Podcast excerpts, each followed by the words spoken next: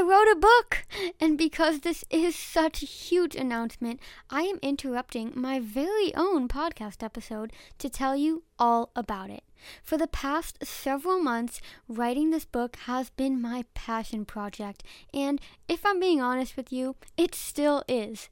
I am currently elbow deep in the editing process, and it's hard not rushing through it because I seriously cannot wait to bring my book into the world. But as I always tell others, victories aren't victories because of reaching a certain destination or milestone. The victory is the journey itself. Recovery from an eating disorder isn't admirable because you can one day eat a burger without feeling guilty. Recovery from an eating disorder is admirable because of all the action steps you took to get to a place where you can eat without guilt. Speaking of journeys, that's exactly what my book will be about. Well, my first book at least. I mean, I have so many book ideas, but this is going to be the first one. It's going to be about my entire journey. It's a memoir written in the style of a novel in which I truly hold nothing back. I share my story in a way that is more raw, more vulnerable, and more unfiltered than I have ever shared before, uncovering parts of my life that have always been my own secret up until it's going to be in your hands. I talk about what it was like growing up as an undiagnosed autistic girl, how my eating disorder developed because of that, how I manipulated the treatment system for years, and I mean, I get juicy in detail, um, what was necessary for me to recover, and really just every step of the journey that's gotten me to where I am today.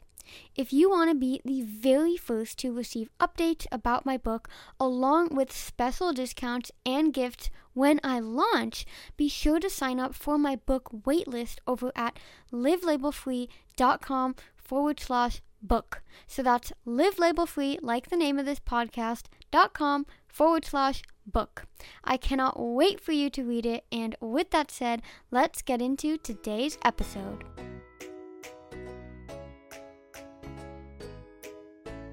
Welcome to Live Label Free, the podcast, where we talk about all things eating disorder recovery autism, entrepreneurship, and so much more.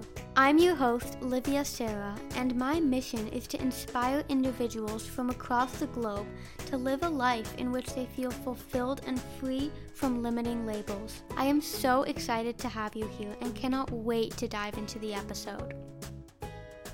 I can't eat just yet. I need to clean my apartment first. I need to make sure I've responded to all of my emails. I need to get in my workout before the tasks of the day start tacking up. Does this sound like the little voice in your head? Because trust me, I know that voice all too well. For years, I procrastinated eating. I constantly felt like I had to deserve my food and could only fully enjoy it once all of my to dos were checked off. If you resonate with this, keep on listening because in this episode, I'll be sharing what I believe to be the biological reason so many people with eating disorders, especially those who are also neurodivergent, delay meal times.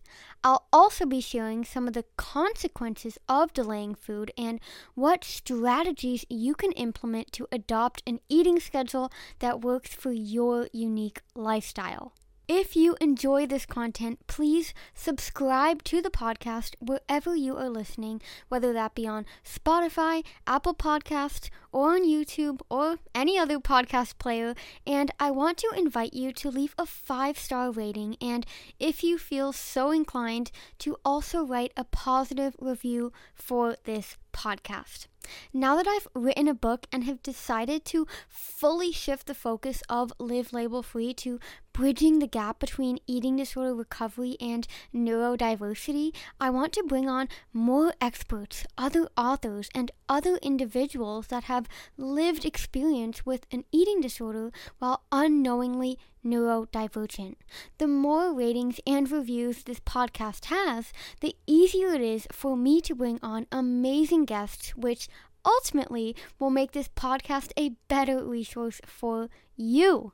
So, seriously, because I know your time is so valuable, I would so appreciate it if you could just take two minutes out of your day to rate and review the podcast. I read all of the reviews, and they are honestly one of the main reasons I keep showing up and keep pressing record.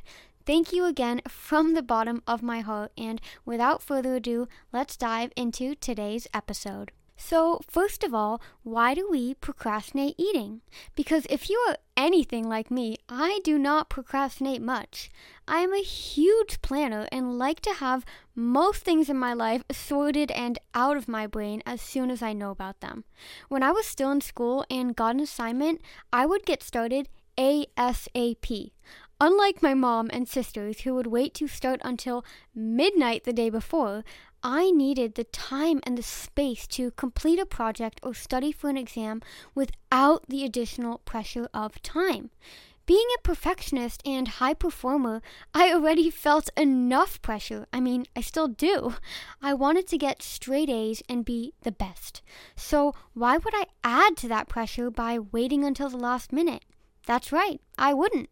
My tendency to plan things so far in advance served a very important purpose, and that purpose is peace of mind. Now, I believe everything we do in life serves a purpose. I mean, otherwise, we wouldn't do it, right? And you may be wondering, well, how on earth is engaging in disordered eating serving a purpose? How on earth is torturing myself by distracting myself from mental hunger or forcing myself to work out through exhaustion. How on earth is that serving a purpose? And because we are talking about procrastinating meal times, how is delaying food serving a purpose? Well, for starters, you've been doing most of these things for quite some time now. This has caused them to become habits which serve a biological purpose. Habits are our brain's way of increasing its efficiency. When we don't have to make as many decisions and our daily habits become automatic, become the default, we have more energy left to do other tasks. Looking at thousands of years ago, this meant more energy to hunt and seek food and do all the necessary tasks to survive. Yes, in today's current day and age, we may not have to do all of those things anymore, but our brains haven't evolved much since then. You know how hard it is to kick a habit? It's the reason people have such a hard time quitting an addiction. The reason why night owls stay night owls and the early birds stay early birds, and the reason why eating disorders and other mental health issues can go on for such a long time. After consistently conditioning our brain to make a choice, our brain has attached an automatic switch to these routine behaviors so it no longer has to spend extra energy on them. In contrast, when us humans try to change, our brain has to work overtime to form new neural pathways, which takes energy. I go in depth on this topic of energy expenditure and why mental hunger is often stronger than physical hunger in my completely free guide answering the top 10 questions about extreme hunger. So feel free to grab that by clicking the link in the show notes below or heading over to livelabelfree.com forward slash extreme dash hunger dash guide. But to quickly summarize here, every task the body executes costs energy. That's why recovery from an eating disorder can feel so damn exhausting because what you're literally doing is sawing away the old connections in your brain and you're building new ones from the ground up. Now, I know this may sound slightly discouraging, but the good news is that taking consistent steps towards the life you want to live, the life free from an eating disorder creates a domino effect. To knock that first domino down is often the hardest, but once you gain momentum in recovery, you become unstoppable, my friend. Understanding how the brain forms and maintains habits allows you to better understand why you so badly want to change and so badly want to recover, but it feels impossible. When you are malnourished and your body is doing everything it can to conserve as much energy as possible, of course it's not going to prioritize expending extra energy on changing your brain. And all of this is amplified when you're autistic because one of the main autistic traits is difficulty with change. So, the purpose that all your disordered eating habits are serving is that they are providing you with predictability. Eating the same foods every day, following the same workout routine, even though you're tired, working or studying instead of honoring that constant mental hunger, these are all things you've conditioned your brain it can consistently rely on, which is why it literally feels safer to engage in the eating disorder than to take recovery oriented action. Now, when it comes to the purpose of procrastinating mealtime specifically, I believe this is due to the state of your nervous system. As I explained in my episode on how to overcome fear foods, the body is constantly switching between two systems the sympathetic nervous system and the parasympathetic nervous system also known as fight, flight, or freeze mode, your sympathetic nervous system is responsible for keeping you safe in dangerous or stressful situations. In these situations, your sympathetic nervous system activates to speed up your heart rate and deliver more blood to areas of the body that need more oxygen to quickly get you out of danger. For example, your leg muscles if you were running away from a tiger. The sympathetic nervous system acts in direct contrast to your parasympathetic nervous system, also known as rest and digest mode.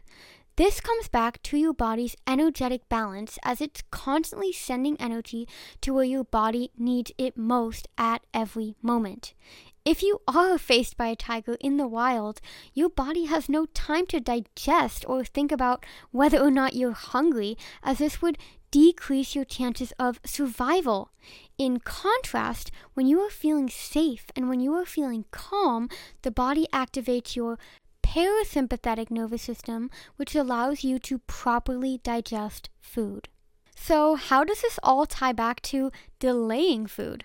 Well, if you are constantly in a state of anxiety, which is commonly the case among autistic individuals as well as those struggling with disordered eating, your body is constantly in that fight, flight, freeze mode.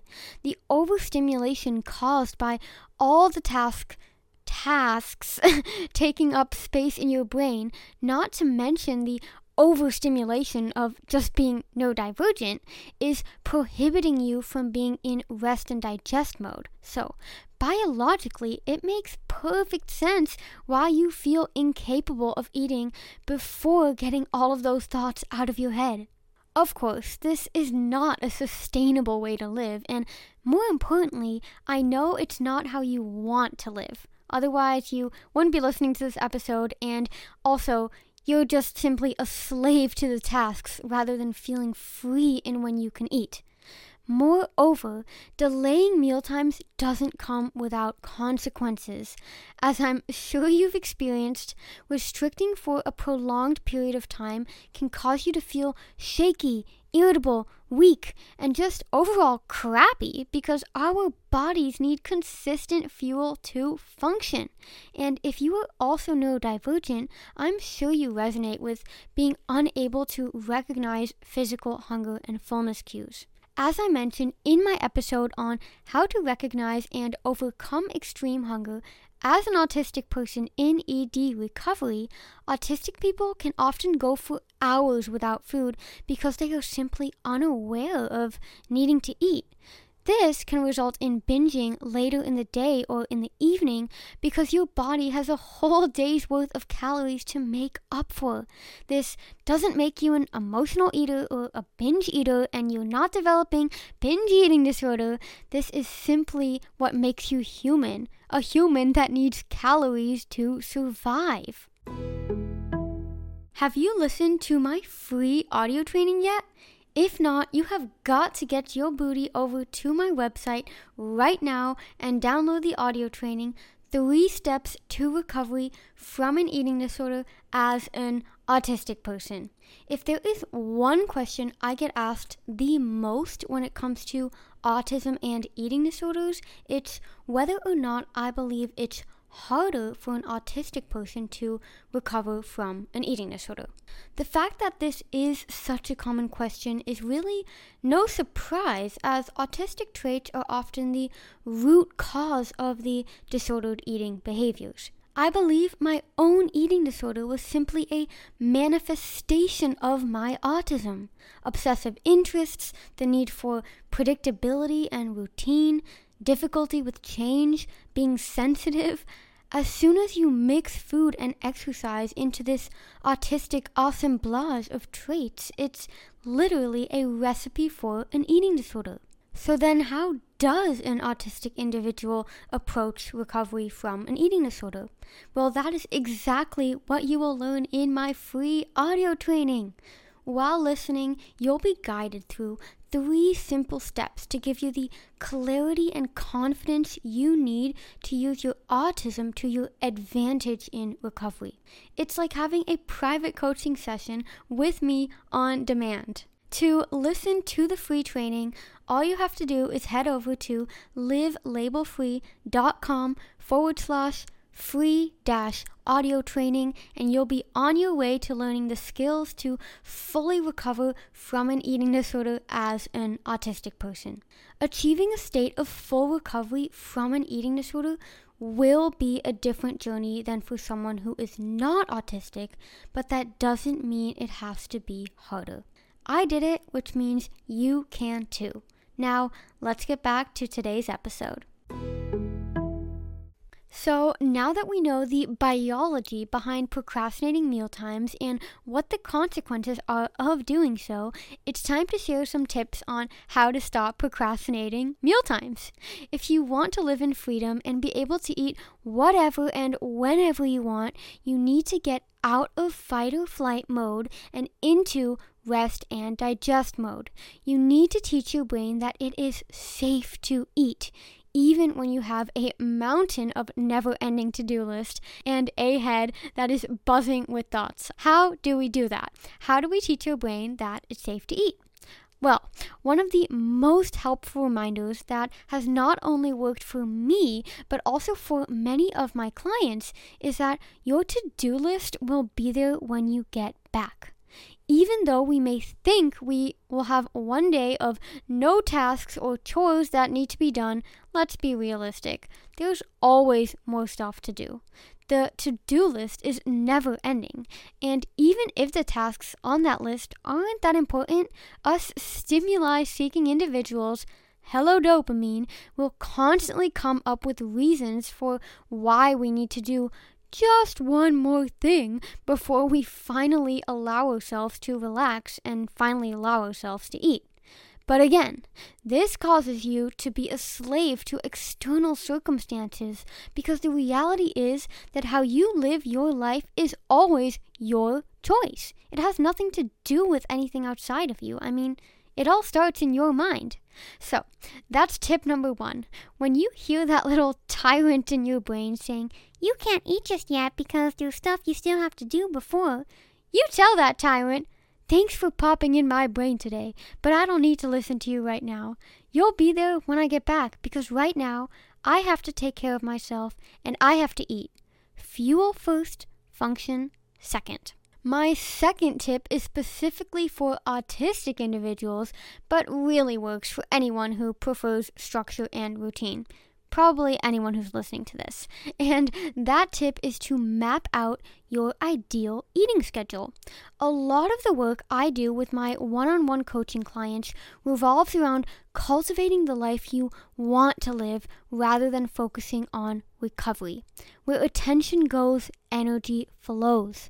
When we stay hyper focused on recovery, we will forever stay stuck in recovery, blocking us from achieving the full potential that comes with being recovered past tense. In contrast, when we focus on how we want to live and take actions that align with that desire, recovery is a natural byproduct. So, why do I share all of this? Because the same method works for any goal you want to achieve. If you want to lead a life in which you feel healthy and free around food, yet simultaneously have structure and routine around food, you can. I mean, I do. A huge misconception about intuitive eating is that it simply means eating when you're hungry and stopping when you're full, because this honestly could not be further from the truth, especially if we're talking about intuitive eating for neurodivergent people. As I explain in my episodes and posts on interoception, autistic people are often unable to recognize physical cues. So, how on earth are we supposed to honor our hunger and fullness cues when our body doesn't even have these cues in the first place. I often eat when I'm not hungry, and I still consider myself an intuitive eater. I eat what I want when I want, free of rules and restrictions, but within the boundaries of my own body and knowledge of my autistic brain. I know that in order to feel my best, I need to eat specific foods and I need to eat regularly throughout the day.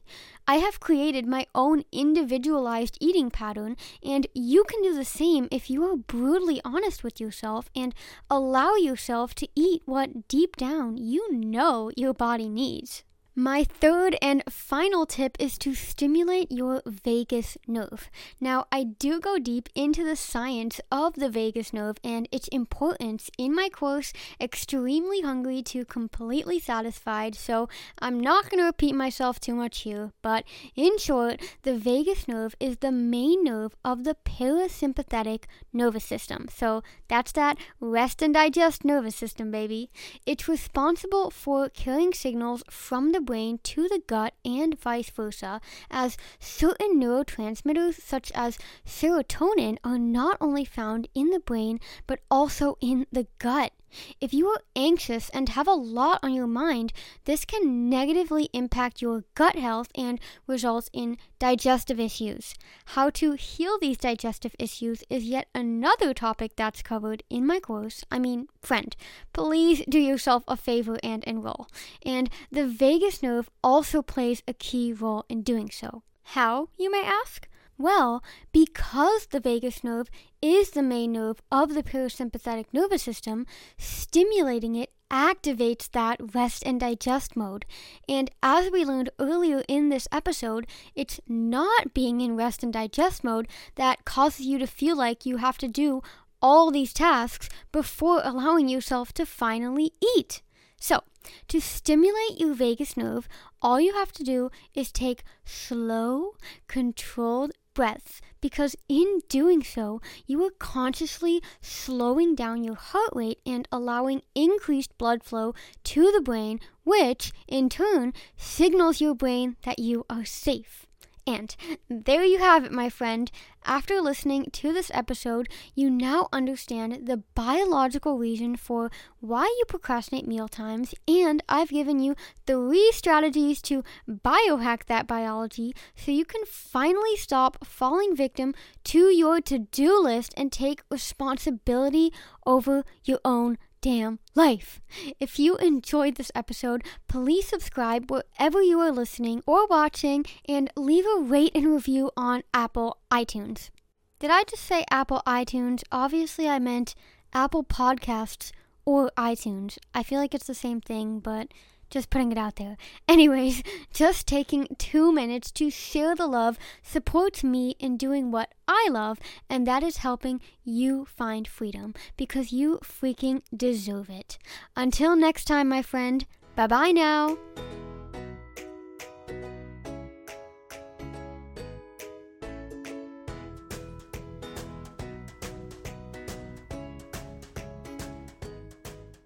Aja if you're hearing my voice right now, you are stuck in eating disorder recovery and desperately want to recover but don't know where to start due to feelings of fear and overwhelm. And this podcast is here to help with that. On this feed, I do my very best to share everything I've learned on my own journey to guide you through the scary process. But let's face it, it would take me years to share every piece of research I find or every recovery strategy I have here via free podcast episodes. And the thing is, You've been struggling with an eating disorder for long enough, and you cannot afford to spend more time merely surviving at the mercy of its grasp on you.